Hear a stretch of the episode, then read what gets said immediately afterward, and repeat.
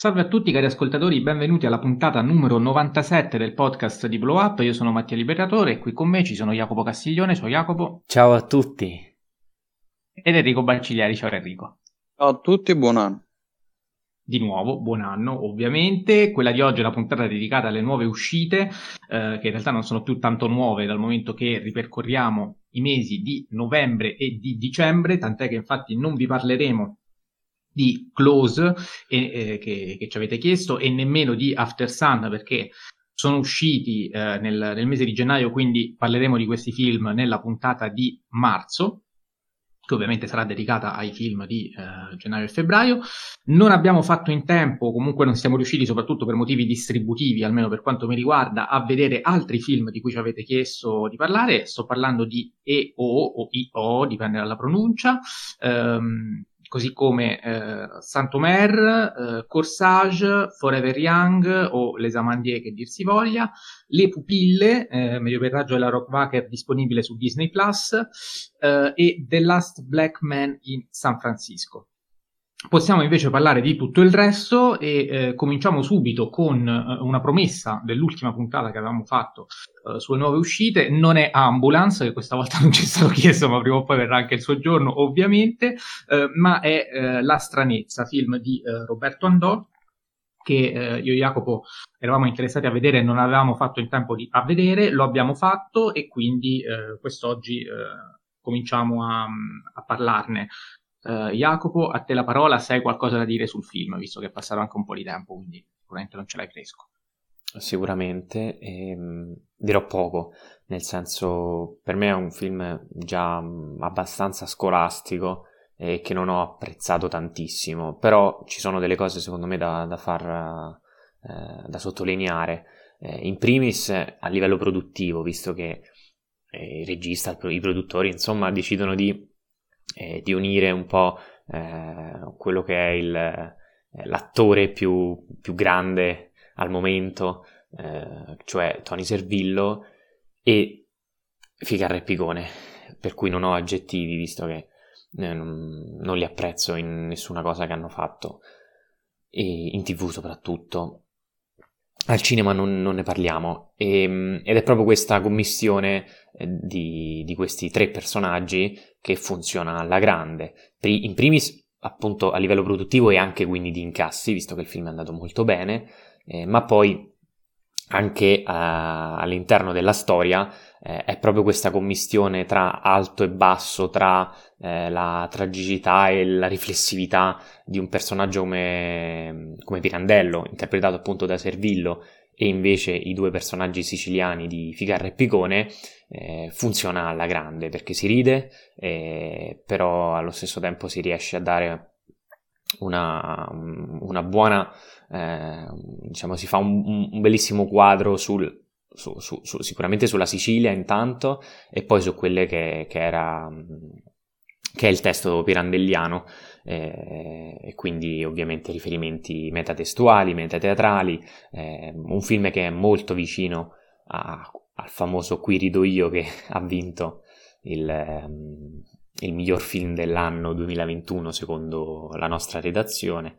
Eh, quindi è un film che ho apprezzato più per questi motivi che per il film in sé, che invece non l'ho trovato appunto come già detto un po' scolastico, un po' già visto, un po' la ripetizione di tante cose del cinema italiano, eh, che però mh, messe in questo modo, insomma, secondo me hanno funzionato. Sì, allora, in realtà per quanto riguarda la stranezza io sono rimasto piacevolmente colpito perché eh, da Roberto Donno non mi aspettavo nulla di che, eh, visto che il poco che avevo visto comunque non, non mi era interessato, quindi non, non è un autore che, eh, che, seguivo e che pensavo fosse meritevole di chissà quale tipo di attenzione.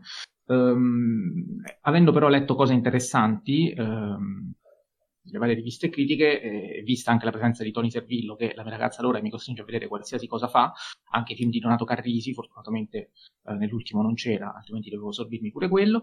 E, ehm, e quindi sono andato in sala a vederlo e appunto sono rimasto piacevolmente sorpreso dal fatto che questo film riesca ad unire uh, due, due, componenti, uh, a partire dalla scelta degli attori, come diceva giustamente Jacopo, due componenti diverse del cinema, una proprio autoriale, uh, come Tony Servillo è uh, il massimo attore dei film d'autore italiani, uh, seguito poi a ruota da, uh, da Favino, che però fa anche qualcosa di meno impegnato rispetto um, a Servillo, e Ficarra e Picone ovviamente sono um, la chiara espressione di un cinema molto più popolare che ha senz'altro contribuito a portare gente in sala, perché a vedere questo film sono andati anche non appassionati del cinema d'autore, visto che comunque ha avuto un successo notevole rispetto al, ovviamente, uh, triste panorama uh, contemporaneo che al box office sicuramente non è entusiasmante, però nonostante tutto comunque ha avuto un certo tipo di successo e in tal senso già può essere definito un piccolo miracolo.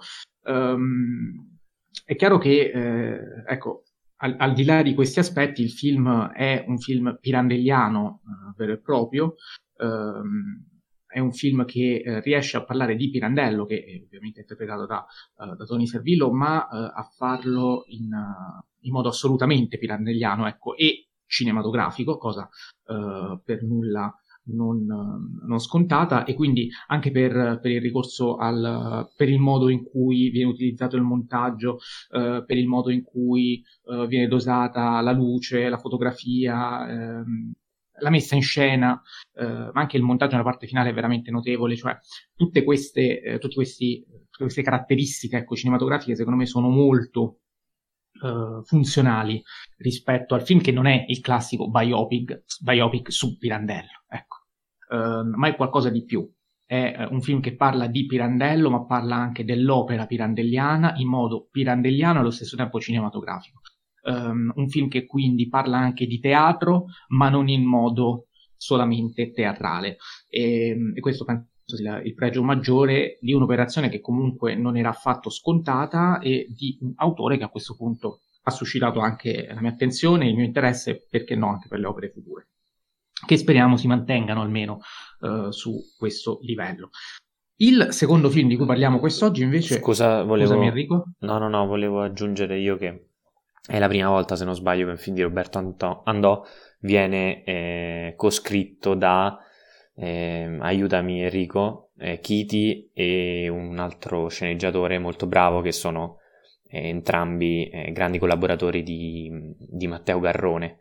Quindi non è un caso anche che il film sia scritto bene, eh, perché Andò questa volta si è almeno circondato di, di due persone in termini di sceneggiatura molto competenti. Ora ricerco i nomi perché altrimenti gli ascoltatori mi linciano. Eh, eh, ce li ho, ce li ho, ce li ho. Uh, Ugo Chiti e Massimo Gaudioso. Grazie Enrico. Che hanno, hanno, collaborato per Dogman, Reality e tanti altri di Matteo Garrone. Mattia. Per quanto riguarda invece, dicevo, il, il secondo film di cui ehm, vi parliamo quest'oggi, che è sempre un film italiano, eh, peraltro è stato anche un film premiato a Cannes, con uh, quale premio non me lo ricordo, uno dei premi minori, se non sbaglio, un premio della giuria, uh, ora non, non ricordo il, il, nome esatto del, del titolo, comunque. Uh, sto parlando delle Otto Montagne, film di anche produzione eh, italiana, eh, realizzato da eh, Felix von Greningen e Charlotte van der Meersch o van der Meers, eh, che è una coppia, eh, oltre che di registi che hanno realizzato questo film anche di fatto nella vita. Um, è un film che è, interpre- è girato in, uh, in, lingua italiana, interpretato da due attori italiani. Ovvero Borghi e Marinelli, eh, che sicuramente contrib- stanno contribuendo a portare gente in sala perché è un film che ancora al cinema durante il periodo natalizio e sta andando anche, anche, piuttosto bene rispetto comunque al tipo di film che è un film d'autore, un film in quattro terzi, è un film che eh, tendenzialmente potrebbe essere respingente, che sicuramente sta comunque giovando del periodo natalizio ehm, e dal fatto che in sala non c'è poi tanta alternativa rispetto a Avatar e rispetto a The Fablemans che comunque le persone stanno uh, disprezzando, comunque ignorando più che disprezzando perché magari lo disprezzassero, non lo considerano proprio. Questo film invece sì, e devo dire anche ieri sera mi sono catapultato a vederlo perché in tantissimi ci avete chiesto inaspettatamente di parlarne e quindi cercherò di farlo io visto che Jacopo e Enrico non sono riusciti a recuperarlo.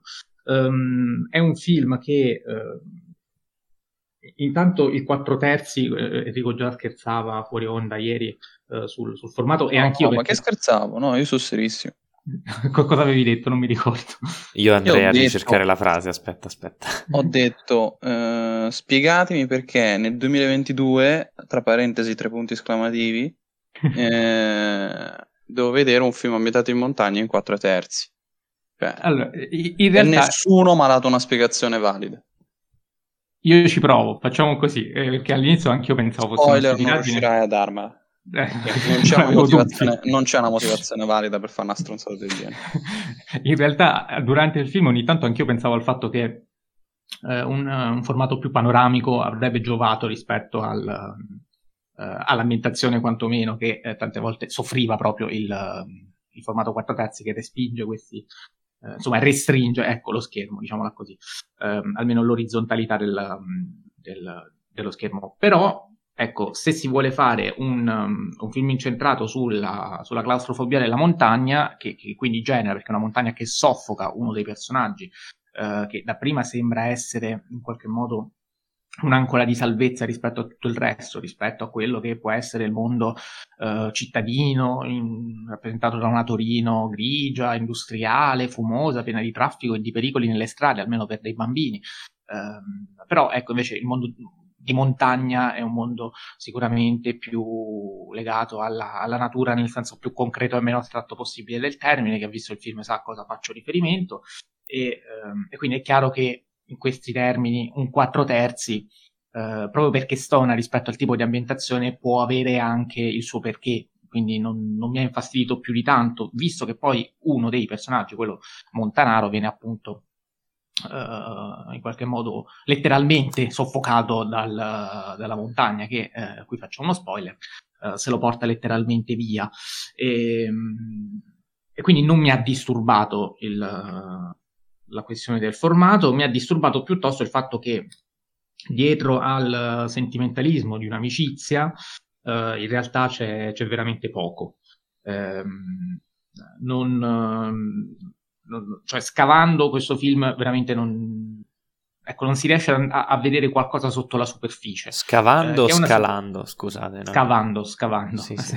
Il termine Montanaro giustamente ci stava bene anche scalando, ma no, non, non, non c'è molto ed è questo il vero dispiacere perché un formato così autoriale che questo si pone anche come un film autoriale, comunque è stato presentato a Cannes, anche la scelta del formato, ecco, rimanda a un certo tipo di cinema d'autore, ehm, e se tu scegli quel tipo di formato per dare quel tipo di senso, comunque poi devi avere un, un, un significato da dare, che non sia semplicemente eh, la natura è bella, pulita, concreta, eh, però attenzione a non, eh, a non trascurare a concentrarsi solo su questo e a trascurare il resto, perché poi eh, il troppo stroppia anche in questo senso, perché poi alla fine questo è il senso del film ed è un, un senso per quanto mi riguarda abbastanza deludente. Non ci voleva certo un film di due ore e mezza per dire una cosa del genere, né tantomeno per parlare di un'amicizia come tante.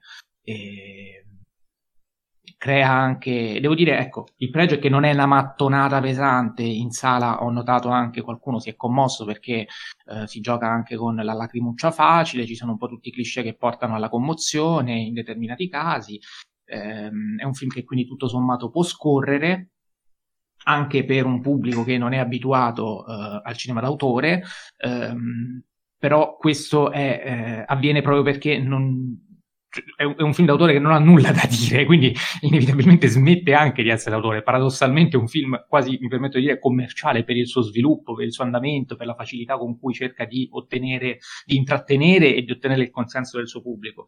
Quindi in tal senso è un film mm, assolutamente deludente. Eh, poi c'è anche la questione che Alessandro Borghi interpreta un tipo valdostano che però parla veneto, eh, quindi fa anche molto ridere da questo punto di vista. Ehm, mentre i, i, personaggi che vengono prima interpretati da bambini, che sono eh, effettivamente piemontesi e si sente dall'accento, poi quando vengono interpretati dagli adulti, eh, anche l'accento ovviamente eh, cambia e crea questo effetto un pochino ehm, un pochino ridicolo, mi permetto di dire. Ad ogni modo, eh, insomma, le persone in sala stanno andando a vederlo. Immagino che ci sia anche un passaparola positivo, perché quelli che sono usciti dalla sala sono usciti per lo più contenti, quindi questo è anche uno degli altri motivi per cui comunque la gente va in sala. Di sicuro non ha suscitato eh, il mio gradimento. Eh, detto questo, eh, parlerei adesso del, di un terzo film, sempre italiano, uscito invece un po' di tempo fa, ovvero Diabolic, e eh, visto che Enrico l'ha visto, do subito a lui la parola. Eh, nel frattempo io ho recuperato anche il primo, eh, eh, che all'epoca non ne parlai, che era venuta la febbre, un casino quel dicembre scorso, non vedi neanche West Side Story. Ehm, brutto, brutto periodo. Al di là di ciò, eh, a me il secondo film è piaciuto, eh, per certi versi anche più del primo, eh, perché l'ho trovato più intelligente eh, nell'idea della messa in scena. Cioè, se il primo aveva, diciamo, quel problema, e ce l'ha anche un po' il secondo, eh, del fatto che eh, è un po' elitario, secondo me, cioè è un film secondo me pensato soprattutto per chi ha letto i fumetti e non per chi non li ha letti. Io eh, appartengo alla prima categoria eh, e secondo me questo secondo migliora perché eh, qui devo far spoiler, ehm, si tratta di una recita. Eh, questo è eh, l'adattamento del sedicesimo eh, volume, il primo film era l'adattamento del terzo, eh, e nel sedicesimo volume c'è una messa in scena per cui sostanzialmente eh, Eva finge di voler tradire Diabolic. Questo è un espediente che poi nella, la serie di Alba Fumetti viene usata uh, una miriade di volte. E... Scusa Mattia? No, no, dicevo che effettivamente poi viene usata spesso. Perché sì, sì. Poi diventa quasi un'abitudine, lo sai eh, già. Esatto. Quando uno viene catturato c'è l'altro che... Però comunque... mi, sembra, mi sembra che nell'albo 16 è, è stata la prima volta che, che lo fecero. Eh, infatti... Mh, di solito nei numeri di oggi, diciamo, non, non viene, questo, questo, colpo di scena non viene costruito per tutto l'albo, come invece succedeva nel, nel volume 16. Eh, e qui hanno, secondo me, creato un ottimo ritmo. Diciamo che quei problemi di recitazione sopra le righe, quel senso di eh, estasi teatrale, eh, secondo me, qui eh, ci sta meglio proprio perché siamo di fronte a eh, una recita. Qui eh, cito uh, il caro Nicolò uh, Baraccani, che è stato anche ospite qua più di una volta. Uh, lui nella sua recensione ha fatto notare questa cosa con cui mi sento di condividere perché è proprio cioè, questa sensazione. Inoltre il film si apre con una scena teatrale che non solo cita i James Bond ed è realizzata nello stesso modo con la musica di Diodato che nonostante a me di solito Diodato non piaccia, secondo me qui ha fatto un gran lavoro con un arrangiamento davvero notevole. Eh, ma quella scena lì, secondo me, dà proprio il senso del film, eh, del racconto, e si tratta di, sc- di, un incipit davvero brillante, molto più brillante rispetto all'inseguimento del, del primo film, che eh, sotto certi aspetti poteva essere visto come fiacco. Non per me, che eh, invece eh, ci ho trovato del buono in, quella, in quel bel inseguimento. Detto ciò, eh, secondo me Gianniotti, piccola, piccola, piccolo discorso sul cambio di attore, secondo me Gianniotti ci sta meglio rispetto a Marinelli, forse perché ci crede un po' di più, eh, forse perché eh, si sente imbarazzato, non so se lo sapete, ma eh, sul set Marinelli si sentiva terribilmente imbarazzato e, qui invece secondo me lui ci sta meglio, poi ha anche un physique du role più adatto al personaggio. Eh, detto questo, secondo me, film eh, che migliora anche a livello di ritmo, forse il primo è un po' più pesantuccio e anche un pochino più lungo, eh, questo invece secondo me è un pochino più breve e eh, nel ritmo secondo me ci guadagna, anche se paradossalmente mi sa che le scene d'azione sono meno, non lo so, eh, non ci ho fatto caso. No, no, sono di più e secondo me questo è uno dei, dei, pregi maggiori del film, o meglio, sono di meno le scene dialogate più statiche, perché essendo una trasposizione del fumetto, soprattutto il primo, scontava molto il fatto che eh, c'erano dei momenti di stasi in cui eh, ci si impegnava nella riproduzione quasi maniacale eh, del, della carta stampata, ecco, su pellicola, e, ehm, e, e, quindi tante volte eh, si aveva un po' l'effetto di, di, finzione, eh, di finzione eccessiva che soprattutto i non lettori del fumetto hanno trovato anche giustamente eh, insostenibile, e, visto che lì veniva, veniva, prolungata molto. Qui eh, l'operazione è la stessa, è un sequel in tutto e per tutto, però ecco, questi difetti sono stati limati, uh, c'è molta più spettacolarizzazione, c'è molto di più un Diabolic uh, simile a quello di, di Mario Bava, ecco, uh, rispetto al primo. c'è comunque una, una, una resa ecco, di, queste, di queste scene action, soprattutto veramente meravigliosa dal mio punto di vista. Cioè, è un film che cinematograficamente parlando funziona tantissimo e, mh, anche per, per, l'artigianalità degli effetti speciali, eh, anche per, per, per l'effetto, quelle, quell'effetto grottesco che magari può essere respingente per molti, a me continua ad affascinare nonostante tutto, visto che qui... Idem. Idem. Eh, però ecco, deve piacerti, deve piacerti eh, sì. Cioè, noi stiamo sì, parlando, sì. Da, forse anche per, perché siamo amanti del fumetto, eh, però ci rendiamo perfettamente conto che è un film problematico e che di sicuro non può andare a coinvolgere eh, una vasta gamma di, di, spettatori. Ecco, questo è il grosso limite, che comunque è un cinefumetto che dovrebbe portare in gen- gente in sala e divertire un po' tutti. Ecco, questo non riesce a farlo, ma non è manco il senso dell'operazione. Eh, quindi deve piacere e, e, se piace regala grandi soddisfazioni. Se invece non interessa, come Jacopo, che se non sbaglio non è manco volutamente andato a vedere questo film, giusto? Dopo il primo. ecco, e, e, ha fatto bene perché evidentemente non, non, non ha senso sì, andare. A, a, torturarsi se, se, l'operazione non interessa. Uh, Però. Jacopo ti consiglio di vedere almeno l'incipit, uh, perché quella è veramente una scena secondo me spettacolare a prescindere, poi dopo il resto chi se ne frega. È chiaro che però preso così non ha neanche troppo, troppo senso. Eh, Comunque, una scena sì. alla James Bond, dai, su. Eh no, no, lo so, però capisco, capisco tutto, quindi sul Diaboli vale tutto. In questo podcast Jacopo appartiene a quegli spettatori che eh, non sono interessati all'operazione e, io ed Enrico invece assolutamente sì. Non è un caso, credo che io ed Enrico amiamo il fumetto, Jacopo credo non l'abbia manco mai letto. Ho letto sì. qualche albo così random, però no, non sono per nulla un appassionato e questo sicuramente facilita la cosa, però è già un limite se va a colpire soltanto quel tipo di spettatori, ecco, parlando un po' ehm, con, con, oggettività, come ci piace fare. Detto questo, l'ultimo film italiano di cui vi parliamo quest'oggi è Il Grande Giorno, in realtà uh, ve ne parla soltanto Enrico perché io e Jacopo non l'abbiamo visto, io perché non interessato, Jacopo non Pure. lo so sinceramente. Ah, ok, vai Enrico. Io non sono un fan di Aldo Giovanni e Giacomo, eh, ho visto solo tre film, Tre uomini e una gamba, l'ultimo Odio l'estate e Il grande giorno. Eh, il grande giorno mi ha un po' deluso, non da subito, nel senso che eh, è un film che secondo me ci mette un pochino a ingranare, eh, poi dopo però sembra molto interessante. Il problema è che nella seconda metà eh, del film, e qui devo fare spoiler, il film secondo me si perde in uh, retoriche e buonismi molto facili, il problema è che sono anche buonismi uh, frettolosi uh, che non hanno molto da dire, prevedibili, cioè una volta che capisci che il film sta prendendo quella piega immediatamente inizi a capire dove il film andrà a parare e secondo me c'è anche un grosso problema in termini di sceneggiatura, nel senso che secondo me i, le cose da dire eh, c'erano all'inizio, ma poi nella seconda metà i fili non, non riescono bene a, eh, a, a tornare.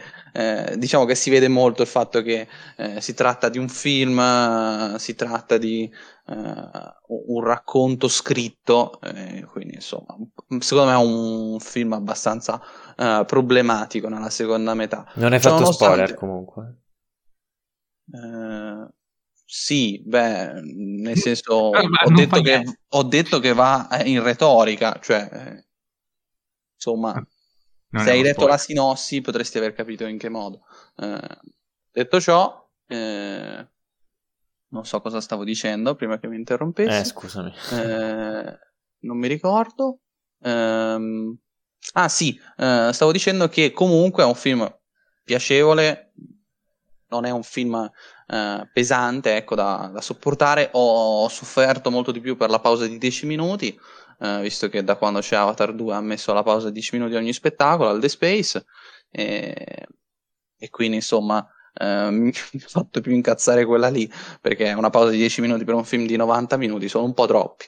Eh, ma a parte questo, ripeto, il film comunque si guarda, non è, non è insopportabile, però ecco, non è un film sufficiente per me. Pensavo di sì, in realtà. Eh, no. Mi dispiace, mi dispiace proprio. E... Sì, si sente proprio. Tanto. No, no, no, no, vabbè, mi dispiace sinceramente per Enrico che comunque, almeno per lui, cioè, io non sono interessato, quindi eh, non l'avete visto a prescindere. Però ecco. Vabbè. Mm, parliamo invece adesso di Bardo, uh, film di Ignarritu che ho visto soltanto io, eh, perché a quanto pare ho avuto il coraggio. Ecco. Anche qui eh, Jacopo e Enrico uh, eroi di guerra. piuttosto sfiduciati rispetto a questo film di cui obiettivamente anch'io ho sentito parlare praticamente solo male, salvo eh, la mia cara Lucia che saluto, che è rimasta comunque soddisfatta, anche, eh, ha anche rivisto questo film perché poi è uscito eh, a Venezia eh, con eh, una lunghezza o vicina o addirittura superiore alle tre ore, poi invece su Netflix Ignarito l'ha rimontato tagliando alcune, alcune scene e, e, quindi lei era anche curiosa di, di rivedere eh, il, le, le, due versioni e ha detto comunque di aver preferito la prima, quella originale eh, veneziana e non quella di poi distribuita di fatto su Netflix. Io mentre lo vedevo mi chiedevo come mai Ignar, cioè ho pensato a quanto brutte potessero essere le scene che ha tagliato, eh, visto che ce n'erano altrettante da tagliare nella versione finale pure di Netflix, ehm, e ah, che yeah. però purtroppo sono, sono, sono, rimaste e veramente mi chiedo, mi chiedo, come mai, visto che si tratta di un vero e proprio delirio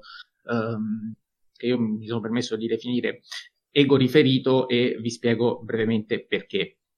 Eh, almeno ci provo ehm, è un film che parla di Ignarritu, quindi parliamo da, è un film eh, che eh, dichiaratamente eh, Ignarritu dedica quantomeno a se stesso, cioè eh, il protagonista che eh, rappresenta, eh, rappresenta lui, rappresenta lui però tormentato da quelli che possono, quello che è un senso di colpa, eh, che in una scena cruciale il figlio gli dice chiaramente, cioè il protagonista del film è un regista di documentari che eh, sta per essere premiato dagli americani, un regista ovviamente messicano, che sta per essere premiato dagli americani, che è tornato in Messico perché sente che le sue radici sono quelle del Messico. Ehm, e perché insomma il Messico è un popolo in difficoltà, un popolo vessato, un popolo sfruttato prima dal colonialismo eh, europeo, poi da quello americano.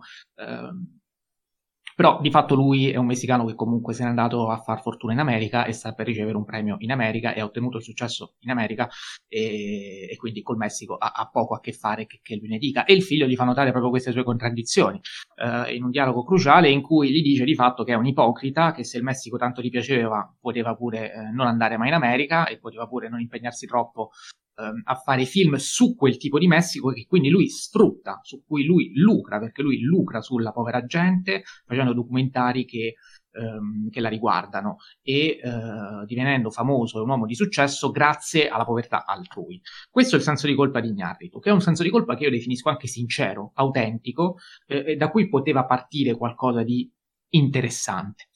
Uh, il punto qual è? È che in questo modo lui, facendo un film su questo, finisce paradossalmente per reiterare la cosa e per aggravare inevitabilmente il senso di colpa. Forse uh, a lui serve per uh, in qualche modo curarlo e in tal senso l'ho definito autoindulgente. perché esternando questo senso di colpa e racchiudendolo in un personaggio, forse il suo modo per, um, come dire, appunto, per curarlo, per per guarirsi.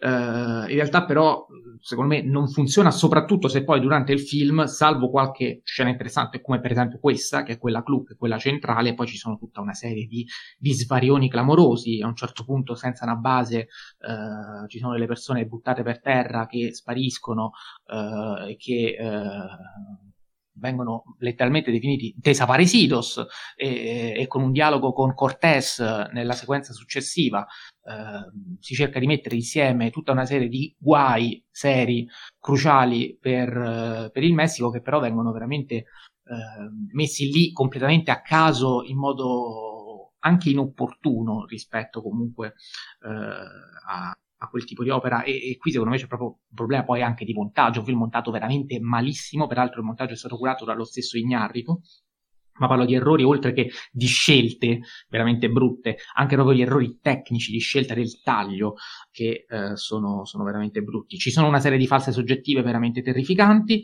perché questo film, ehm, cioè, c'è la telecamera che si muove proprio come se fosse una soggettiva, però poi eh, sbuca eh, il protagonista che a volte sta davanti, a volte sta dietro e non si capisce mai la soggettiva effettivamente di chi sia. Um, quindi anche registicamente per me è un film veramente uh, fatto male. Um, ci sono tutta una serie di, di, di, riferimenti che poi ecco onirici che rimandano molto a 8 e mezzo, all'8 e mezzo di Fellini. Sicuramente vuole essere questo l'otto e mezzo di Ignarritu, almeno nelle intenzioni. Io già non amo particolarmente quello di Fellini, potete immaginare come mi è potuto sembrare quello di Ignarritu. E, mh, però la cosa più ridicola è che poi nel finale, e qui sì devo spoilerare, tutti questi deliri onirici derivano dal fatto che il protagonista del film in realtà è in coma e quindi fa pure lo spiegone, cioè che, che, dà fisicità a qualcosa che non dovrebbe esserlo, della serie eh, tutto quello che non avete capito è dovuto al fatto che eh, purtroppo sono in coma e quindi queste cose me le sogno e ogni tanto ci sono gli impulsi di realtà. Oltre al fatto che questo film si apre con eh, una scena terrificante, non mi riferisco proprio a quella in cui si, si, si, si, prova a volare sul deserto facendo questi salti alla Birdman, quanto piuttosto la scena dell'ospedale in cui c'è un parto. Un bambino nasce, dice che il mondo gli fa schifo e viene reinserito nella vagina della madre eh, perché non vuole nascere, perché il mondo è brutto. Ecco. Già da questo, eh, che poi questo è un riferimento a Blonde. Veramente, ragazzi, è un film terrificante. Ehm, che, che, che, però eh, non ha trovato neanche un, un, gran consenso. Non è neanche un film divisivo, perché è veramente piaciuto a pochissimi. Um, e, e, quindi per tutti questi motivi, ecco, come potete immaginare, non è un film che, che ho gradito e che trovo uh, in qualche modo giustificabile. Uh, poi, e chiudo, c'è una scena finale in cui ci sono delle riprese de, dell'orizzonte, in cui l'orizzonte è proprio al centro. E aver visto questo film dopo uh, John Ford che ricorda al piccolo Sammy Fableman, uh, alter ego di Steven Spielberg, che l'orizzonte deve stare o sopra o in basso per essere interessante, ecco, diciamo che questo film non sarebbe piaciuto neanche a John Ford. Detto questo, parlerei adesso di Glass Onion, lasciando la parola a Jacopo perché insieme a me l'ha visto anche lui. Sì, secondo capitolo di Cena con delitto, diretto da Ryan Johnson, è un film molto diverso dal primo capitolo, secondo me. Eh, io l'ho, l'ho, visto al cinema e ciò che mi è parso è che tutto quello che Ryan Johnson ha fatto bene nel primo capitolo, ehm, qui lo ha voluto reiterare in modo molto più caricaturale e parodistico, ehm, sia in termini di recitazione, sia in termini di scrittura, con molte più gag. Eh, parecchie pessime a livelli di cinecomic e insomma tutto un film costruito più sull'esperienza del divertimento, della visione più che eh, di un racconto eh, raffinato e interessante come era quello del primo capitolo. Eh, tanto che appunto tutta la satira eh, che, che, viene fatta qui è urlata eh, continuamente attraverso anche i, i, comportamenti di questi mm, personaggi a, al limite proprio del carica, della caricatura. Quindi non mi è piaciuto il film, o meglio, mi aveva comunque non è un film che annoia, secondo me è un film che comunque eh, è piacevole da guardare, anche se eh, devo dire che dopo un paio di settimane eh, mi rendo conto di, di non, che non, ha, non, mi ha proprio lasciato nulla e, e, mi dispiace perché in verità ci sono anche alcune gag, alcuni riferimenti molto interessanti, ovviamente si fa Ehm, se non sbaglio c'è una battuta eh, sul personaggio di Benoit Blanc interpretato da Daniel Craig sul fatto che in quel momento deve fare da guardia del corpo, c'è più di un riferimento a lui come ex attore di James Bond e mh, ci sono anche vari cameo molto interessanti. Per il resto mi è sembrato un film eh, da Netflix, eh, non, non, non, do la colpa alla produzione per, per, per, insomma, per il film in sé, però è sicuramente un, un modo di fare cinema eh, che si distacca molto dal, dal, primo capitolo, a mio avviso, eh, che nonostante regali comunque alcune scene interessanti, non, non, è, non, è di, non, è, più di mio interesse. È un peccato visto che il primo faceva satira, faceva eh, un lavoro di regia molto più interessante di questo, c'erano attori più bravi e, e, che avevano anche sotto una sceneggiatura molto più solida e meno ehm, frizzante e che quindi eh, lì avevano regalato una bellissima visione, visto tra l'altro tantissime volte quel film, 4 o 5, eh, ripetutamente. Questo invece, come, come abbiate, avete capito, insomma, non, non ha fatto lo stesso. Uh, sì, è un film che non è piaciuto neanche a me, e, ehm, che nonostante comunque fornisca um, un intrattenimento uh, un po' per tutti, anche sotto Natale, immagino abbiano, siano riusciti. Questo è un film che si può vedere tranquillamente anche in famiglia. Ehm, è un classico divertissimo, come si legge spesso. Il problema qual è? È che non va mai oltre. E e, e, e, non ci sarebbe nulla di male se non avesse l'ambizione di farlo. Il problema è proprio qui, che in realtà c'è l'intento di, uh, di fare una, una, satira politica.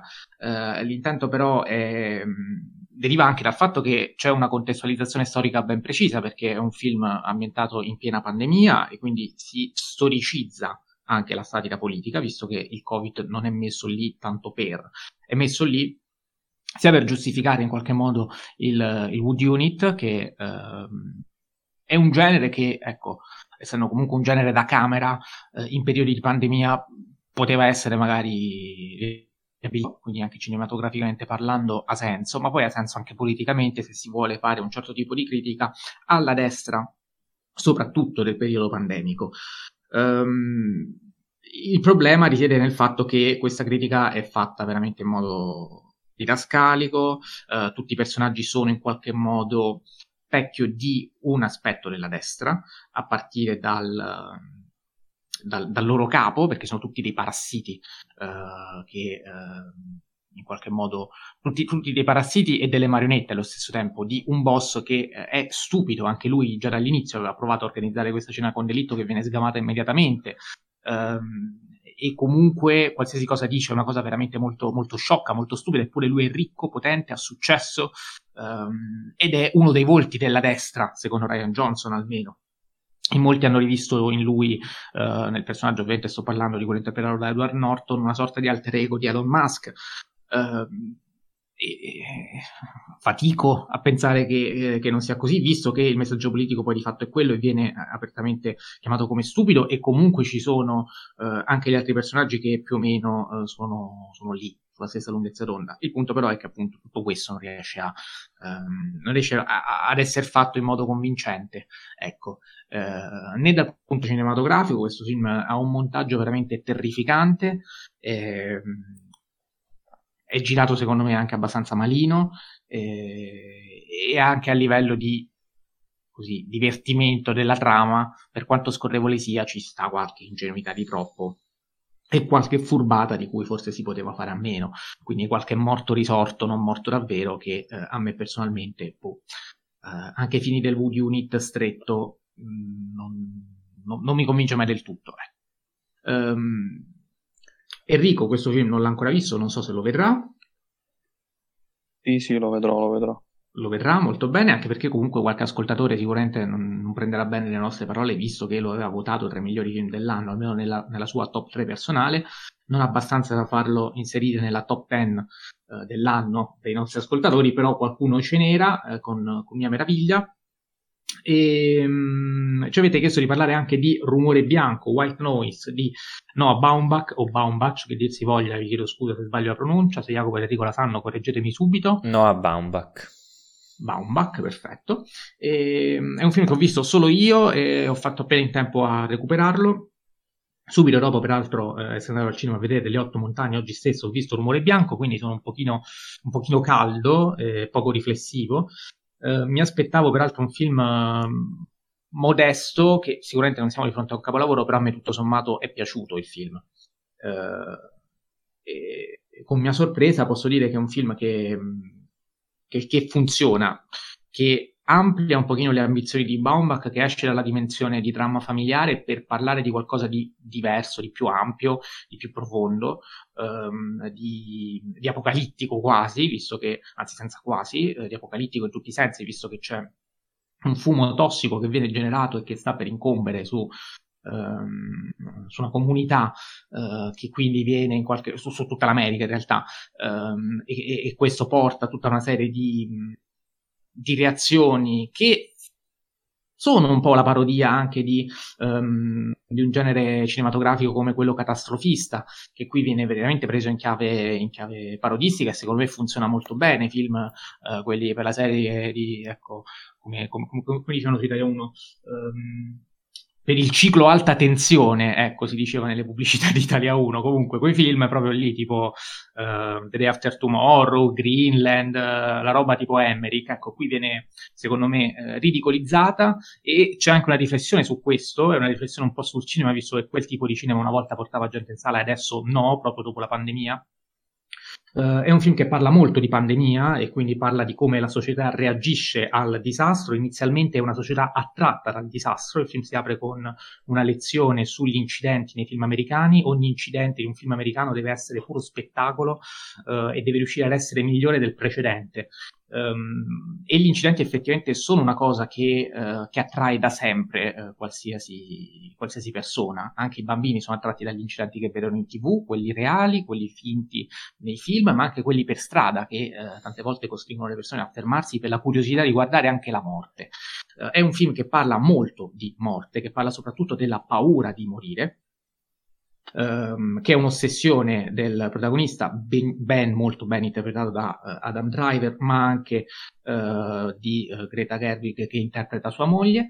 Um, in questo senso è un film anche alleniano, ma Baumbach sappiamo che è uno degli, degli eredi di, di, Woody Allen. Ehm, ci sono alcune gag, soprattutto quelle con i medici, che rimandano un pochino um, al cinema di Woody Allen è un film che probabilmente ha deluso perché eh, forse troppo ambizioso, eh, perché eh, non dice nulla di nuovo rispetto a una serie di cose come per esempio ecco, il rifugiarsi nel capitalismo è una cosa che queste persone fanno e quindi poi c'è una pensa finale da musical nel supermercato che eh, in modo forse didascalico evidenzia questo, questo aspetto. E mh, anche il modo in cui le masse si rifugiano nel, ne, nell'icona. E infatti Hitler ed Elvis Presley vengono messi a confronto, eh, sono l'oggetto di culto oltre che di insegnamento di due dei personaggi eh, del film eh, e tramite un montaggio veramente meraviglioso. Ecco, il pregio maggiore di questo film è un montaggio che fino adesso ho parlato soltanto male di film montati male, questo è un film montato benissimo e già solo per questo per me non può essere stroncato perché è una cosa rara.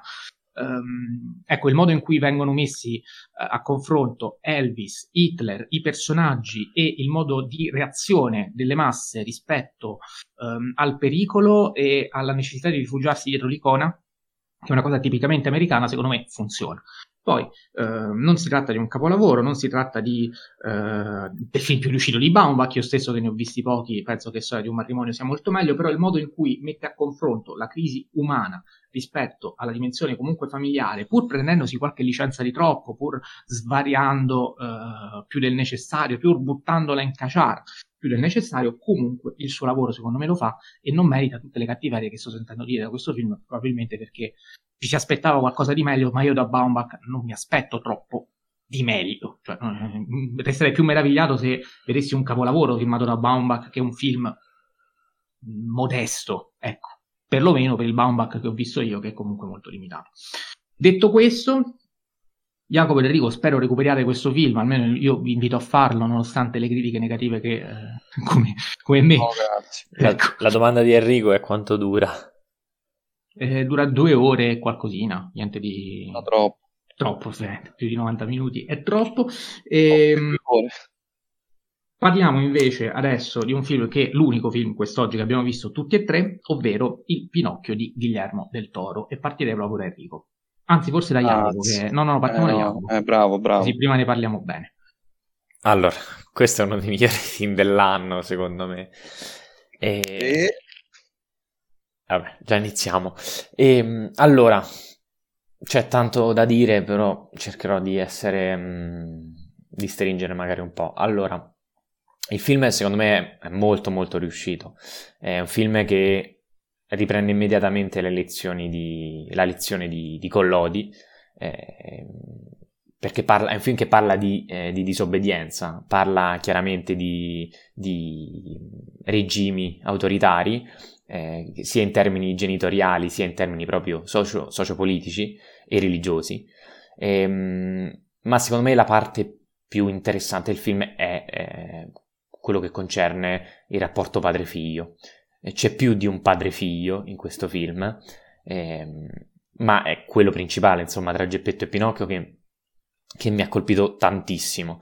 Eh, intanto è un Geppetto che, eh, depresso, triste per la morte di, di suo figlio Carlo, eh, si ubriaca, eh, si mette davanti alla lapide del figlio morto innocente a causa appunto dalla, dalle, dalla guerra e poi si crea il suo, il suo burattino personale. Eh, in una scena meravigliosa eh, con questa estetica dark molto vicina, eh, ho letto più volte questa, questa, frase ed effettivamente ha molto senso, è molto vicina al film Frankenstein di, di James Whale. E, ehm, e, anche molto vicina a, a, a, quell'estetica, a quel tipo di narrazione anche che Del Toro ci ha, ehm, ci ha, mostrato in tutta la sua filmografia e quindi nel modo in cui i suoi, i suoi freak eh, vengono, vengono, presentati. E, ehm, ed è proprio questo rapporto che si crea tra Geppetto e Pinocchio, un Geppetto che appunto in un momento di disperazione crea qualcosa per sostituire il figlio, ma Pinocchio ovviamente non è Carlo e viceversa, ed è proprio perché eh, proprio perché non è Carlo, ci saranno dei problemi, per cui eh, Geppetto vuole, eh, vuole, che Pinocchio sia esattamente come Carlo, eh, ma Pinocchio è un'altra cosa ed è qui che inizia, eh, si inizia a parlare proprio di disobbedienza, ehm, di virtù di disobbedienza se vogliamo, e il modo in cui ehm, una propria eh, affermazione individuale eh, riesce a, a, a, parlare appunto di, eh, di totalitarismo, di eh, differenze tra generazioni e quindi eh, ovviamente la, la, la questione padre-figlio al centro e, e tutti quei, quei, sistemi educativi eh, ideologici, quindi si parla ovviamente di scuola, si parla di, ehm, di religione e, e, chiaramente si parla anche proprio di fascismo. Ehm, vengono scardinate totalmente da, da Del Toro che invece fa una sorta di inno all'accettazione di se stessi, a, ma più che accettazione è proprio un'elaborazione di, di, ciò che, uh, di ciò che ti succede attorno e, e, il modo in cui uno dovrebbe rielaborarlo, rielaborarlo eh, per, eh, per, renderlo eh, semplicemente eh, vivo. E quindi anche il modo per cui nel finale eh, Pinocchio accetta il suo essere, eh, il suo essere di legno, anzi è Geppetto in primis eh, che, che, deve accettare questa cosa, visto che è lui che fin dall'inizio lo ha, lo ha voluto come sostituto del proprio figlio, ma questa cosa ovviamente non era possibile. E, ehm, e infine sicuramente il modo in cui viene, eh, viene presentato il, tutto il concetto di morte eh, attraverso tra l'altro eh, le due fate eh, turchine, se vogliamo, una della vita e una della morte, sempre con questa estetica molto dark e anche molto espressionista. Qui eh, del toro a livello diciamo, in animazione si sbizzarisce tantissimo.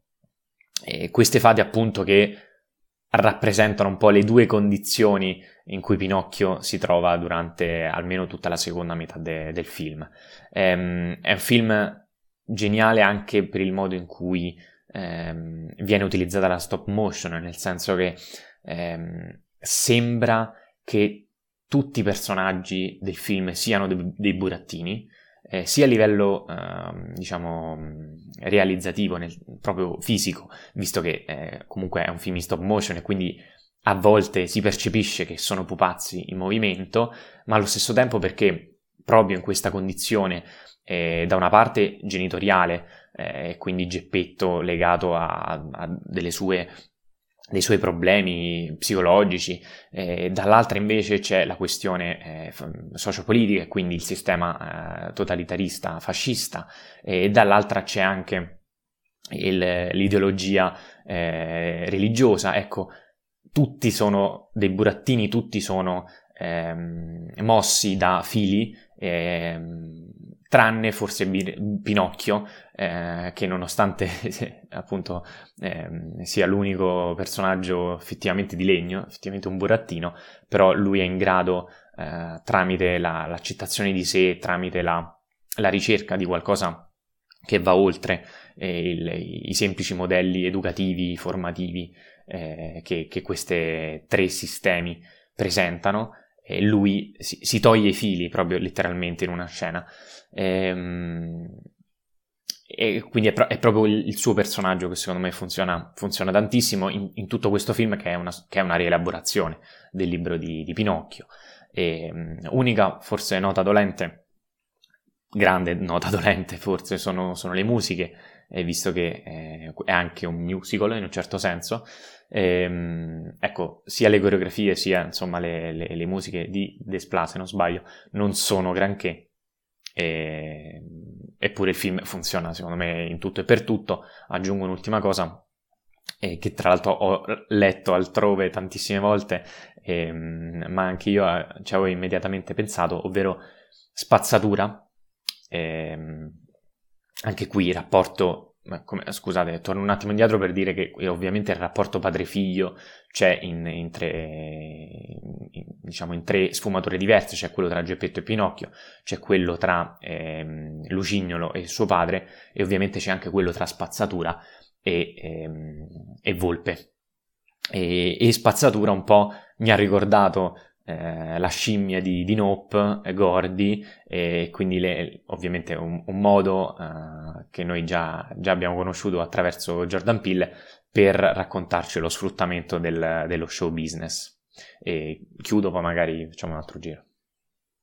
Uh, sì, io sarò brevissimo su questo film, quindi poi torneremo brevemente da te dopo aver sentito anche Enrico. Dico soltanto che la cosa che più mi ha colpito, oltre all'indovinata scelta della stop motion, quale miglior film se non uno eh, come Pinocchio, quindi proprio sulle, sulle, marionette da girare in stop motion, grande idea, anche per il fatto che la storia che è ambientata nel ventennio fascista, una delle altre ossessioni di Del Toro, questo film molto coerente con, con, la sua poetica, c'è il mostro, c'è l'affetto nei confronti del mostro e c'è anche eh, il nemico che è ehm, il totalitarismo.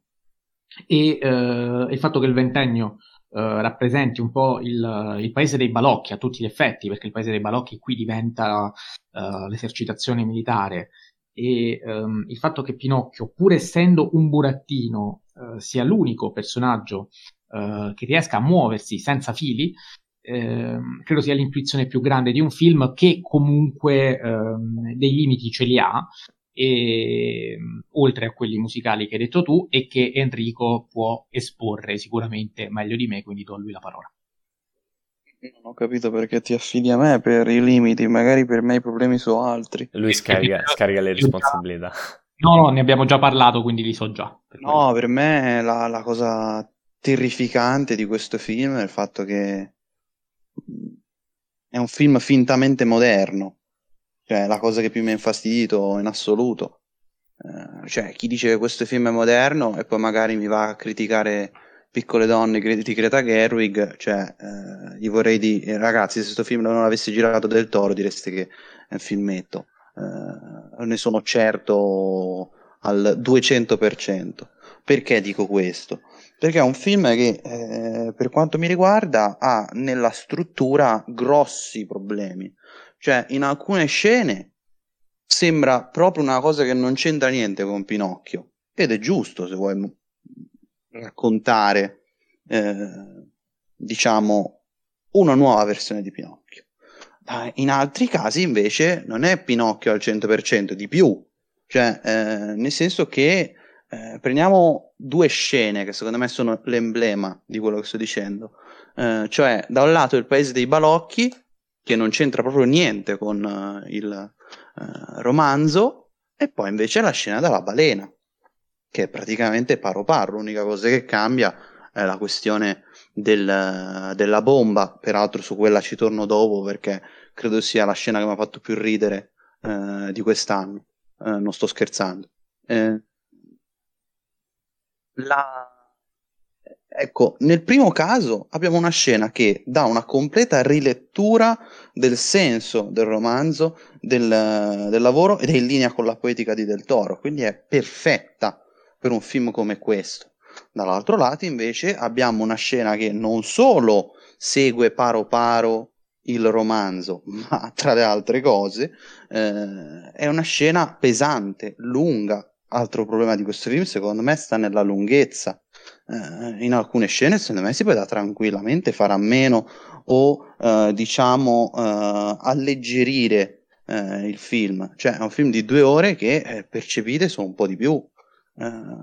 Peraltro qui mi collego a un altro problema sempre in merito alla struttura del film, non capisco a chi questo film sia indirizzato, perché se in alcune scene sembra un film indirizzato ai bambini, e con bambini intendo piccoli piccoli, in altre scene invece sembra un film indirizzato agli adulti, coscienti, anche colti.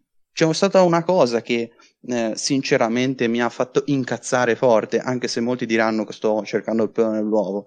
Cioè, la scena quando io ho visto ehm, all'inizio del film eh, il grillo, che eh, apre, chiusa parentesi, è il miglior pregio di questo film, insieme all'incipit. Ehm, chiusa parentesi, quando nella sua casetta ho visto che c'era il quadro di Schopenhauer, ho detto stai a vedere che adesso nel corso del film ci sarà una battuta eh, in merito alla filosofia schopenhaueriana.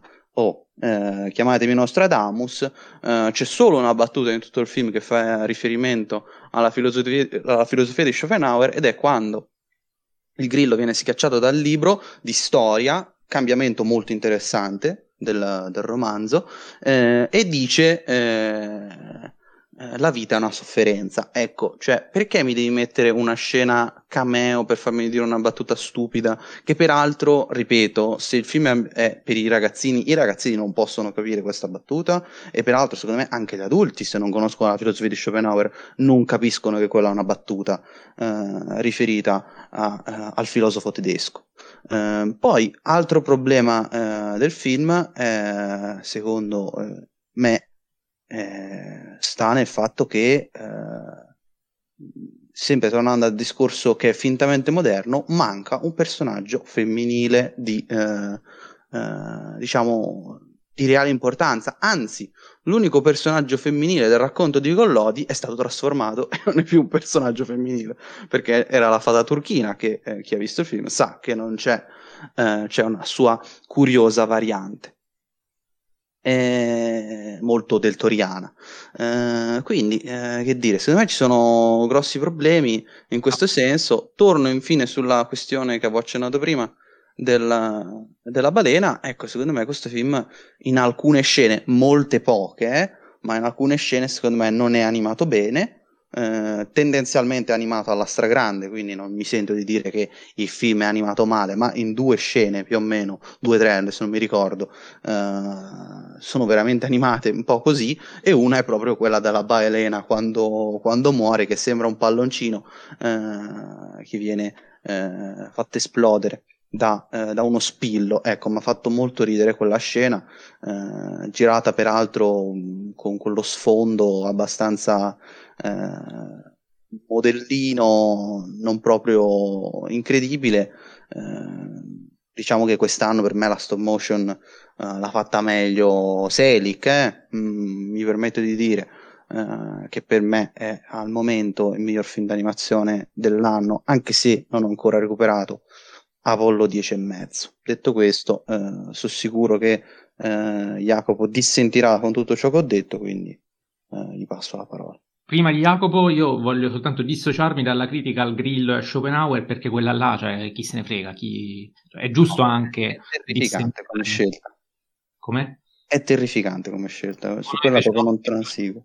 Avere una pluralità di destinatari e chi riesce a cogliere bene, chi no, non importa, non, non, non beneficia. Tutto il cinema è così praticamente. No, cioè il cinema fatto dispiace. bene. Sì. No, eh, mi dispiace perché eh, se questo film cerca evidentemente in alcune scene un pubblico infantile e metti una battuta così ricercata, così colta, eh, stai secondo me eh, giocando abbastanza eh, sporco. Però, Ma mm, perché? Della soprattutto, Disney, soprattutto, ripeto, fosse più di una battuta, fosse un, un, insomma, ci fossero curiosità, ce n'è una in tutto il film, una, una singola. Vabbè. Vabbè, non sono d'accordo, anche perché voglio dire, anche il messaggio antifascista, voglio dire, è difficile che un bambino che non sa neanche cos'è il fascismo riesca a cogliere eh, tutto il messaggio che effettivamente c'è certo. dietro e penso a tantissimi classici Disney che eh, sono dei cartoni che tutti i bambini guardano e si divertono, eh, però hanno dei messaggi politici profondi che sicuramente soltanto un pubblico adulto può cogliere, questo però non, non me la sento di dire che è un problema di selezione del destinatario, personalmente. Comunque, Jacopo. Scatena. Sì, sono, no, ma non mi scateno, no, sono d'accordo con te su questo e ehm, non capisco in nessun modo la critica ai personaggi femminili, davvero. Su questo sono, non riesco proprio a, a concepirlo. Se vuoi modernare un racconto, se vuoi raccont- fare un racconto moderno, devi mettere un personaggio femminile interessante. Altrimenti hai fallito in partenza, per quanto mi riguarda. Ma io non, non sono assolutamente d'accordo, però comunque te- ci tengo a farvi notare che ehm, i personaggi della fata turchina e anche spazzatura sono doppiati da, uh, da attori, attrici e donne. E, um, tra l'altro Kate Blanchett che eh, doppia spazzatura è divertentissima, soprattutto nel... Se... Oh, di doppiaggio mi sono ricordato una cosa, dopo la dico, vai. Ok, ok, ok. Comunque, e sono d'accordo con Enrico soltanto su una cosa, cioè il fatto che in, un paio di scene, soprattutto quelle ambientate in acqua, che come sappiamo l'acqua è difficilissima da gestire eh, per, per, la stop motion e effettivamente in un paio di scene eh, che coinvolgono anche la, il pesce cane, la balena, insomma, eh, ci sono dei problemi, però cioè, anche The Irishman si vede che non sono vecchi, eppure per me eh, rimane un capolavoro, insomma, non, mm, in, anche in questo caso non, non ritengo che eh, alcuni limiti, limiti, tecnici in, in soltanto um, una, una, un, in un paio di scene o più, eh, insomma, eh, fanno, diminuiscono il valore di, di questo film.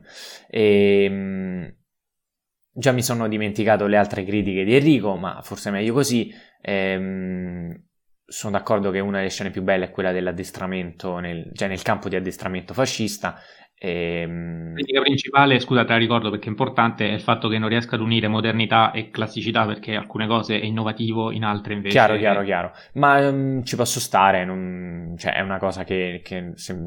a me non ha, non, ha dato, non ha, dato, nessun fastidio. Eh, chiaramente, eh, rielaborando in modo così... Eh, stravolgente il racconto, quindi ambientandolo nell'epoca fascista, eh, togliendo e inserendo personaggi, eh, bla bla bla, è chiaro che poi nelle scene invece quelle più didascaliche, quelle più ovvie del romanzo, eh, cioè, passa insomma il, quello che, che, ha detto Enrico. Eh, però mh, mm, non l'ho visto, non l'ho percepito come un grande problema. Ecco. Eh, però scusa, eh, cioè non, non, si può bilanciare meglio, cioè perché devo avere una cosa che non c'entra sì, un sì, sì, ma con il romanzo e la scena dopo una scena che è paro paro il romanzo, cioè quello è il problema. Se si fosse bilanciato meglio, cioè, mm, ah, cioè a me, per me anche bene perfetto, fare distintivamente eh. il romanzo, eh. cioè per me Pinocchio di Garrone è bellissimo, quindi non, non, non è quello il problema.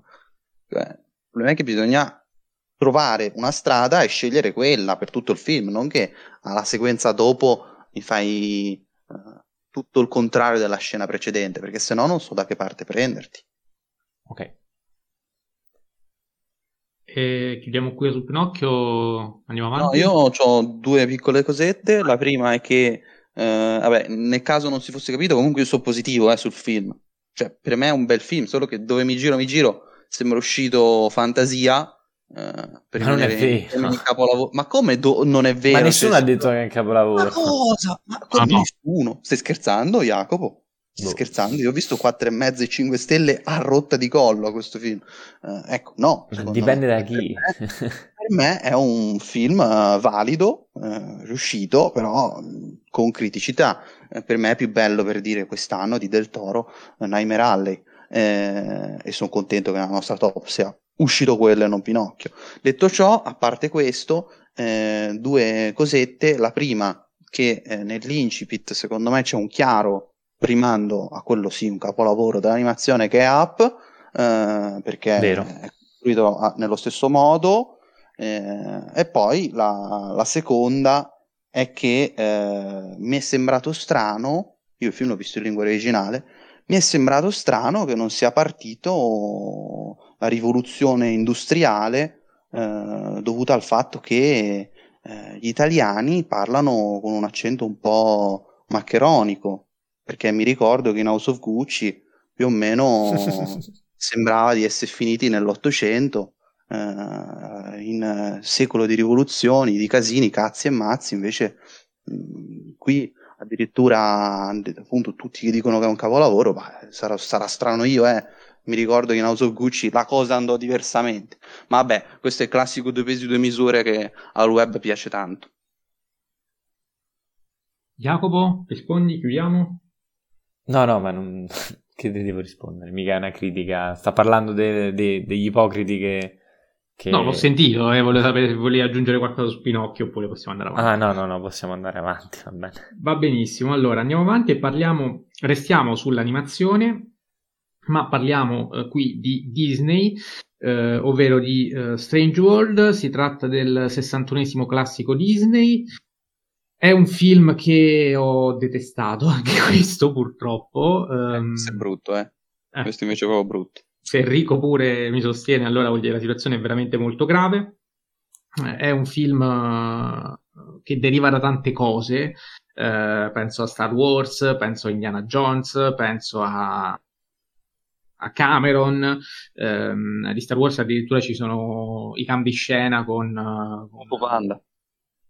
Fu Panda non l'ho visto, quindi non lo potevo cogliere, però ci sono alcune scene del Falcon uh, nel meteorite, Anakin in moto, sulla moto volante verso casa, il cosino blu come R2D2, quindi insomma ci sono tantissimi, pure troppi, rimane. Cioè le, le cose più interessanti, che sono forse quelle del world building, sono comunque tutte ereditate altrove. E, e, quindi cosa rimane? Rimane... Sono rubate ai limiti del plagio, eh, mi permetto eh, di dire. Precisamente, sottoscrivo. Eh, rimane eh, l'ormai solita famiglia multicolore, e per multicolore intendo colore arcobaleno, ehm, ovviamente multirazza, ehm, e qui c'è anche una semplificazione secondo me del problema dell'omosessualità perché c'è il bambino eh, protagonista che ehm, praticamente è, è, a tutti gli effetti ehm, omosessuale, però eh, c'è, il, ehm, c'è, una sorta di, eh, come dire, di, di, di, banalizzazione della cosa nel momento in cui nessuno la vive come un problema, eh, che è una cosa giusta, ovviamente, perché l'omosessualità non è un problema, però il fatto che ci siano persone di generazioni più vecchie che non si pongano minimamente il problema, ehm, secondo me è una cosa che può distorcere la realtà, perché nella realtà purtroppo, almeno per un nonno, tante volte può essere problematico, non sempre si accetta con facilità la cosa. Il fatto che invece in queste famiglie tutto viene preso giustamente come normale, ma non ci sia un villain, ecco, mettiamola così, qualcuno che ehm, in qualche modo rileva la possibile criticità che nel mondo reale purtroppo ancora c'è, tende secondo me a banalizzare un po' la questione e a far finta, a far credere che eh, tante volte certe cose, eh, purtroppo che normali non sono per tutti, eh, a volte lo siano e quindi poi ci si possa rimanere in qualche modo straniati quando nel mondo reale purtroppo certe cose avvengono, ma questa è una cosa eh, su cui immagino Enrico non sia d'accordo, non lo so. E, ehm, la cosa peggiore però secondo me del film, che è un film dichiaratamente ambientalista, eh, ecologista, eh, in realtà veicoli tutto questo in modo molto e fin troppo semplicistico. Vi spiego come. Qui c'è una famiglia che parte alla ricerca di una risorsa indispensabile per la propria sopravvivenza, si rendono conto poi a un certo punto che eh, la risorsa in realtà è eh, problematica per la sopravvivenza del mondo, che si scopre essere un grande animale in sofferenza, malato proprio da, eh, da alcuni parassiti, primi fra tutti gli esseri umani che lo popolano e che coltivano questo tipo di risorsa, e quindi giustamente gli esseri umani a un certo punto si rendono conto che questa risorsa devono combatterla. La combattono e nel finale si vede che riescono a sopravvivere facendone a meno. E allora io mi chiedo, cioè è facile fare l'ambientalismo in questo modo, cioè, eh, si tira avanti praticamente senza la risorsa principale, comunque tutti sono felici come prima, e allora, punto numero uno, cosa siete partiti a fare per salvarla? Punto numero due, come avete fatto poi a tirare avanti senza? Eh, cioè, l'ambientalismo inevitabilmente è un messaggio positivo che va trasmesso soprattutto alle nuove generazioni e con cui bisogna fare i conti, però, ecco, cioè porta dei problemi, perché eh, l'ambientalismo ha un costo, eh, se si inquina ci sono dei motivi. Cioè, non, è troppo semplice dire chi inquina è cattivo, uh, chi non inquina e salva l'ambiente è buono, perché ci sono dei sacrifici da fare che in questo film non emergono mai, è tutto molto uh, all'acqua di rosa e questa cosa secondo me è terrificante. Enrico.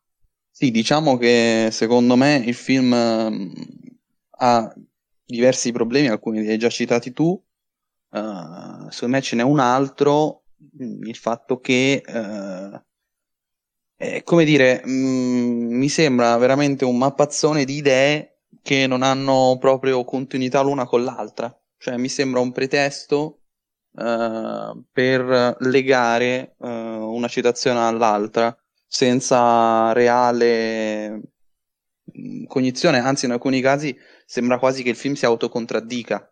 Uh, un, un, problema tra tutti, secondo me, è proprio quello che avevi accennato, ma per me il problema è un altro, cioè quello legato all'omosessualità, che è un film che anche questo è fintamente moderno, cioè eh, se la rappresentazione dell'omosessuale in un film Disney, quindi dedicato ai più piccoli che devono crescere con una certa mentalità, cioè, se lo rappresenti in quel modo, che è legato a tutti gli stereotipi, praticamente ci sono grossi problemi e soprattutto eh, fai crescere i bambini con l'idea che eh, tutti possono sapere del, della tua, del tuo orientamento sessuale, eh, che tanto non ci sono problemi, quando a conti fatti, se parliamo ancora di coming out e soprattutto di outing, eh, vuol dire che non siamo proprio in quella situazione lì.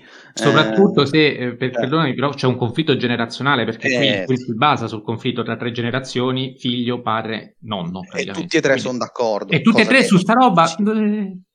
È, è, pacifico, cioè si scontrano sull'ambizione esatto. di diventare agricoltore eh. piuttosto che eh, sì, eh, esatto. avventuriero, eh. però su quello... Litigano, litigano, su delle stronzate, esatto, come la professione, esatto. come la professione eh, litigano su delle stronzate e invece su questo sono tutti, e dico tutti, eh, maschi, femmine, eh, giovani, vecchi, non importa, sono tutti d'accordo sull'orientamento sessuale. È una cosa che proprio non ha senso e ripeto, si autocontraddice perché è un film che eh, si basa sul io sono diverso da voi, che siete due generazioni diverse e voi che eh, nel cercare di non, fa- di non ripetere gli errori dei padri alla fine finite per fare gli stessi identici errori, mi sembra francamente assurdo che questa cosa qui, che dovrebbe essere il fulcro della narrazione, per essere realmente un film LGBT, in realtà eh, su questo eh, tutto pacifico eh, non ci sono problemi, cioè che è una cosa che veramente, ripeto, sembra che questo film l'abbiano sceneggiato in, 40, in 43 persone ma non 43 persone, eh, ognuno ha fatto una, stes- una, stesura e quindi sono uscite fuori 43 stesure. No, no, proprio una sceneggiatura a 86 mani, perché davvero sembra che le idee vengano fuori da qualsiasi cosa, e ripeto, alcuni sono ai limiti del plagio, perché la questione, e qui lo dico, eh, cito un videogioco che per carità Uh, perché tra, tra, altre cose questo, questo, film secondo me ruba da veramente tutti i prodotti narrativi mediali possibili, ruba secondo me dal videogioco perché la narrazione è letteralmente, e non sto scherzando, uh, Xenoblade Chronicles 1 per Nintendo Wii. Chi l'ha giocato sa che la storia funziona proprio con quella roba lì, solo che in quel caso la narrazione funzionava in modo diverso, cioè qui è costruito sul colpo di scena che eh, il, eh, il, appunto mh, questo mondo in realtà eh, è eh, il mondo di un... Di un essere diciamo, vivente. Eh, esatto, cioè invece in quel caso lo si sa fin dall'inizio, eh, però non si sa cosa succede all'interno dei, dei, dei, dei corpi di, di, questi due, che sono due in Xenoblade Chronicles, eh, di questi due giganti che formano, diciamo, il, uh, pianeta, tra virgolette, su cui vivono, uh, la, la, terraforma, ecco, su cui vivono il, uh, gli umani. detto ciò, tra le altre cose, questo secondo me è una cosa importante a livello produttivo, per quanto non ci starò molto, mi stupisce il fatto che questo sia un film che è costato un casino, perché questo è film vero. È costato 160 milioni. Io voglio capire dove, dove cazzo li hanno spesi, cioè non c'è una sequenza che mi sembra che mi abbia fatto dire, oh, ma nonostante a me il film non piaccia, comunque c'è questa scena che è animata alla stragrande. Assolutamente no, il film è animato in modo normale, cioè sembra un film classico, un film Disney Pixar degli ultimi anni dal punto di vista tecnico, quindi buono, quindi efficace, senza problemi, anche se secondo me c'è un problemino piccolino in merito ai dialoghi, che ne parlavo con, con Christian di Quarta Parete, cioè il fatto che all'inizio del film le scene in cui si parla tanto, questo film si parla veramente tanto, eh, nelle scene in cui si parla comunque si sfruttava l'animazione per renderle un po' più dinamiche, poi sembra che una certa, torniamo al discorso di prima, sembra che una certa il film dica no, non facciamo più così, facciamo in tutt'altro modo e quindi le scene diventano statiche come se fossimo in un live action e lì il film veramente sopor- diventa soporifero in, quella, in quella situazione. L'ho visto ieri per l'Epifania Uh, e ragazzi, vi dico, uh, io uh, mi stavo per addormentare, farmi addormentare con un classico Disney ce ne vuole, eh? Eh, non se hai visto i classici Disney del periodo bellico, perché qui poi ne parleremo a breve, ma di soporifero forse c'è molto. Um, Jacopo non ha visto questo film e non ha visto nemmeno il prossimo film di cui sempre io ed Enrico vi parleremo, ovvero Black Panther uh, Wakanda Forever, film sequel di, del, del, primo Black Panther, però nell'ambito del Marvel Cinematic Universe tutto è sequel di qualcos'altro, quindi um, adesso non mi ricordo a che numero siamo arrivati, però l'ennesimo film, facciamo così. Sei? No. Mm, insomma, no, no. più. No, no, no, no, no, ho detto una cazzata, Molto era il 24esimo endgame, quindi Esatto, siamo, siamo, siamo sicuramente più su. Eh, dicevo, film appunto che eh, a me è piaciuto, ha convinto, ehm, anche inaspettatamente. Ricordo che quel giorno sono andato cinema vedere, al cinema a vedere sia uh, Black Panther sia Black Adam e mi aspettavo una tragedia da tutte e due le parti, e invece l'ho trovate soltanto dalla parte DC. Si tratta dell'ultimo film della fase 4, che è una fase 4 su cui magari qualche parola forse la facciamo dire pure a Jacopo, perché bisogna fare conti anche sul fatto che una fase si è conclusa ed è una fase in cui la forza produttiva della Marvel eh, forse si è, eh, si è incrinata, eh, si è un po' spenta, di sicuro è la fase che eh, sta convincendo meno ehm, e che da, se da una parte può essere una cosa fisiologica perché dopo Endgame si doveva ripartire quindi non è semplice ehm, far abituare il pubblico a, uh, a, nuovi personaggi, far affezionare più che abituare il pubblico a nuovi personaggi, ehm, dimenticandosi in qualche modo di quelli vecchi, soprattutto se poi quelli vecchi puoi farli riemergere in qualche modo col multiverso, e, però questo è un problema più produttivo che eh, vedremo nelle fasi successive se ci sarà oppure no, ammesso che eh, la Marvel andrà effettivamente incontro a un declino, cosa abbastanza discutibile, però mh, restando sul film, è un film che a me sinceramente è piaciuto molto per il modo in cui riesce a, intanto a realizzare le scene d'azione perché mi sono parse veramente molto ben, ben eseguite. Uh, c'è un intreccio politico che a me è parso veramente molto solido, uh, cosa che non si vedeva dai tempi del Soldato d'Inverno in un film della Marvel. E, e cosa che quindi mh, trovo tutt'altro che scontata, visto soprattutto l'andamento degli ultimi film.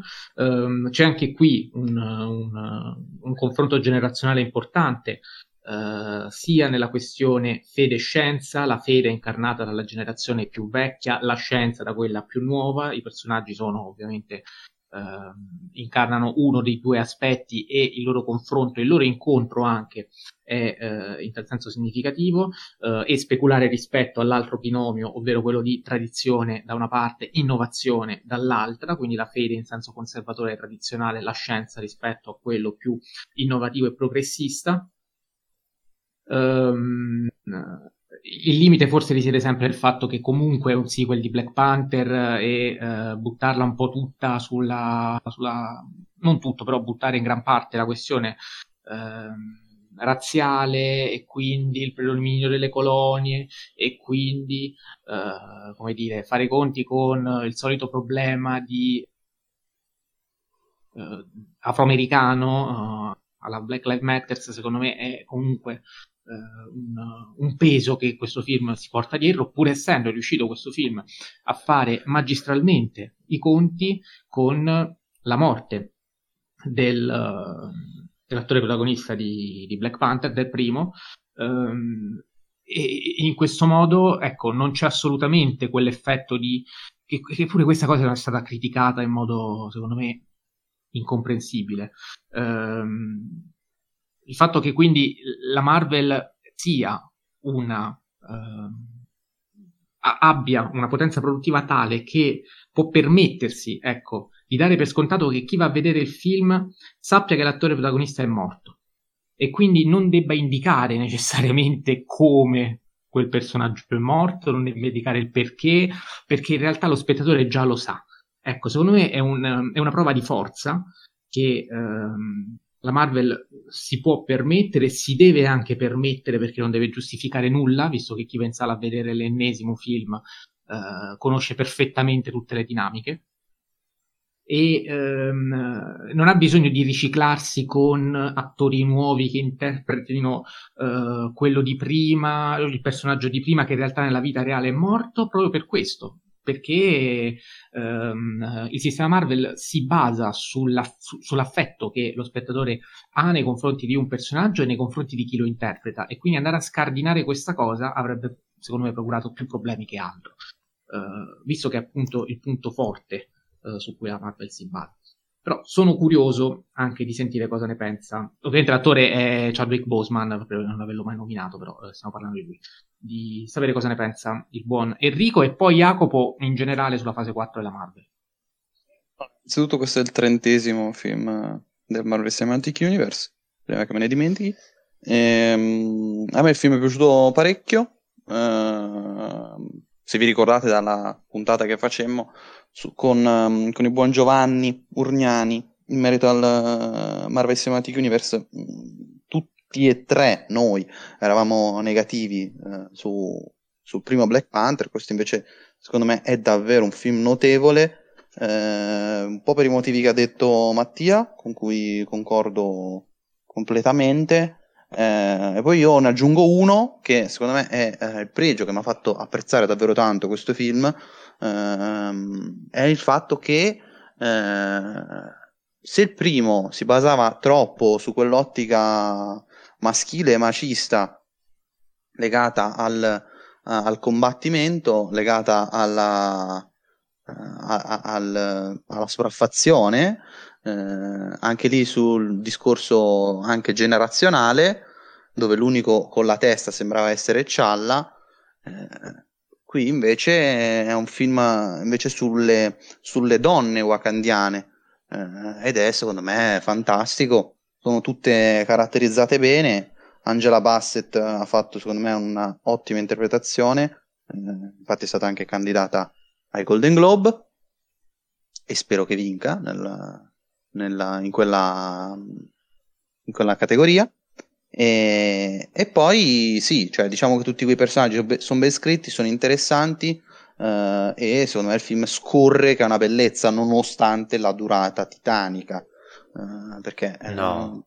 non l'abbiamo detto, no. sono 150 minuti e 150 minuti che scorrono così. Uh, ci voleva Avatar 2 per, per, per bissare, ecco, perché di, di, film con 150 minuti recenti che hanno ragione d'essere sono ben pochi. Mm. Questo perché? Perché questo è un film corale, proprio come Avatar 2, eh, e quindi lavora su tanti personaggi, ciascuno con eh, la sua storia, la sua caratterizzazione e tutti che si interconnettono e quindi secondo me funziona perfettamente. Sì, peraltro Avatar sembra essere in qualche modo citato con uh, que- quelle creaturine blu che... Sì, assolutamente. Però va detto che quelle sono della Marvel, cioè, cioè Atlantide, cioè su, nei fumetti. Certo, certo, certo. E Jacopo, in generale, se vuoi, se no andiamo avanti con l'ultimo film. Forse è meglio se andiamo avanti, visto che questa fase 4 non è che abbia regalato tante gioie.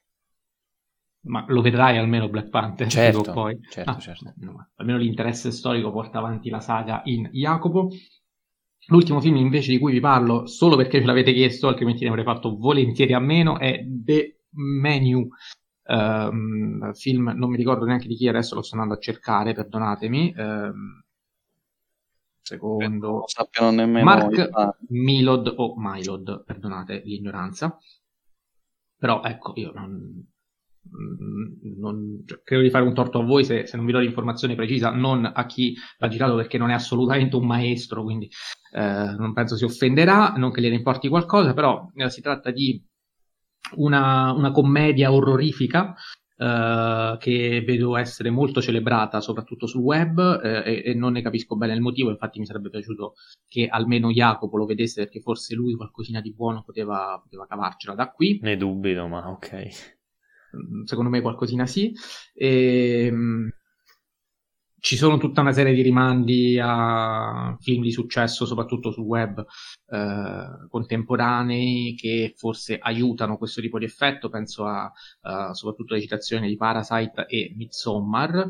Um, io ho letto questo film in chiave eh, metacinematica dal momento che c'è uno chef interpretato da uh, Ralph Fiennes che ehm, ospita su un'isola eh, tutta una serie di personaggi che hanno pagato tantissimo per essere lì ad assaggiare eh, le sue prelibatezze.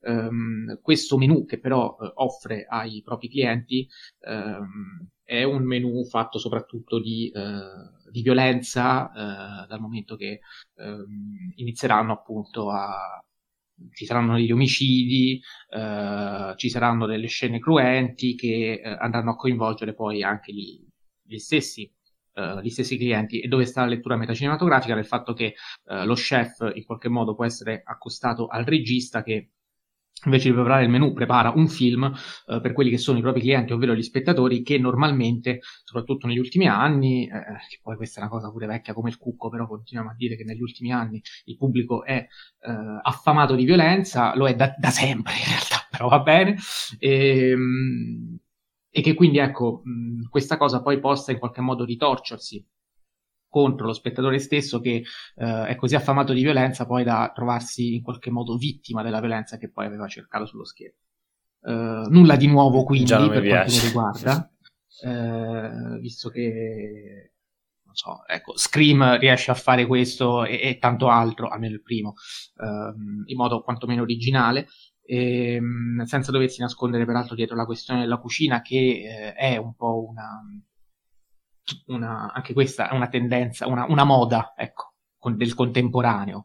Eh, un film molto modaiolo, eh, che, che, ora viene tanto celebrato, ma presto verrà dimenticato come tutti i film modaioli, ehm, che sfrutta anche la questione del, degli show eh, televisivi sulla cucina, penso a Masterchef, penso a Hell's Kitchen, penso a um, Chef Table, credo si chiami, uh, la, il programma quello su Netflix, uh, in cui appunto gli chef diventano a tutti gli effetti delle star uh, televisive che quindi forniscono oltre che cibo anche intrattenimento e in tv possono fornire solo ed esclusivamente intrattenimento perché se qualcuno lo guarda non si sì, eh, lo, può riprodurre il piatto se ci riesce, però vista la, l'altezza della cucina di sicuro appunto non può né mangiarlo e difficilmente riuscirà comunque a, uh, a rifarlo perché non è che, che, spiegano come fanno le cose, le fanno e basta. Lo spettacolo sta nella sfida di preparare il piatto ehm, piuttosto che nel, nel, nel come lo, lo, si prepara.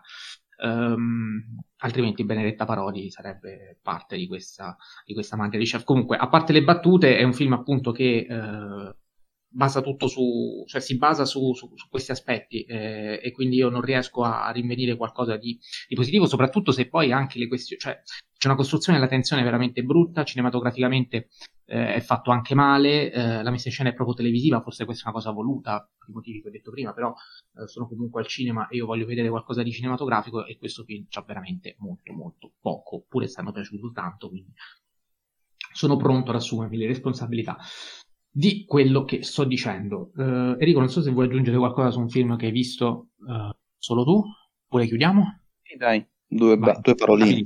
Il piacere è tutto mio, uh, film diretto da Sophie Hyde, mi sembra. Uh, la sceneggiatrice invece non mi ricordo il nome, comunque non è la regista.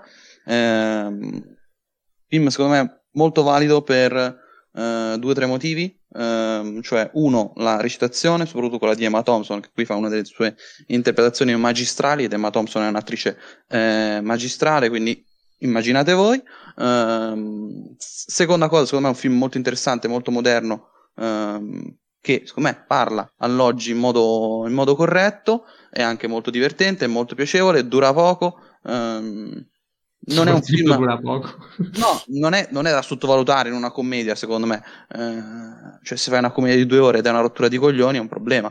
Eh, se invece fai un film di 90 minuti che funziona, top. Eh, e poi, infine, ultima cosa, cioè, secondo me, eh, un interessante lavoro eh, sul eh, corpo attoriale. Chiaramente questo film parla di sesso, quindi anche di corpo, e lo si fa alla, alla stragrande, secondo me. Film che dalla sua, ripeto, i suoi grossi pregi sono sostanzialmente sceneggiature e interpretazioni, e infatti l'interpretazione di Emma Thompson uh, ha avuto una nomination ai Globe, non, sicuramente non vincerà, anche se ci spero, mi sa che però vincerà Michelle Yeoh per Keck and Cringe All At Once. Mancava citarlo anche oggi. Eh. Eh, non Sei è stato...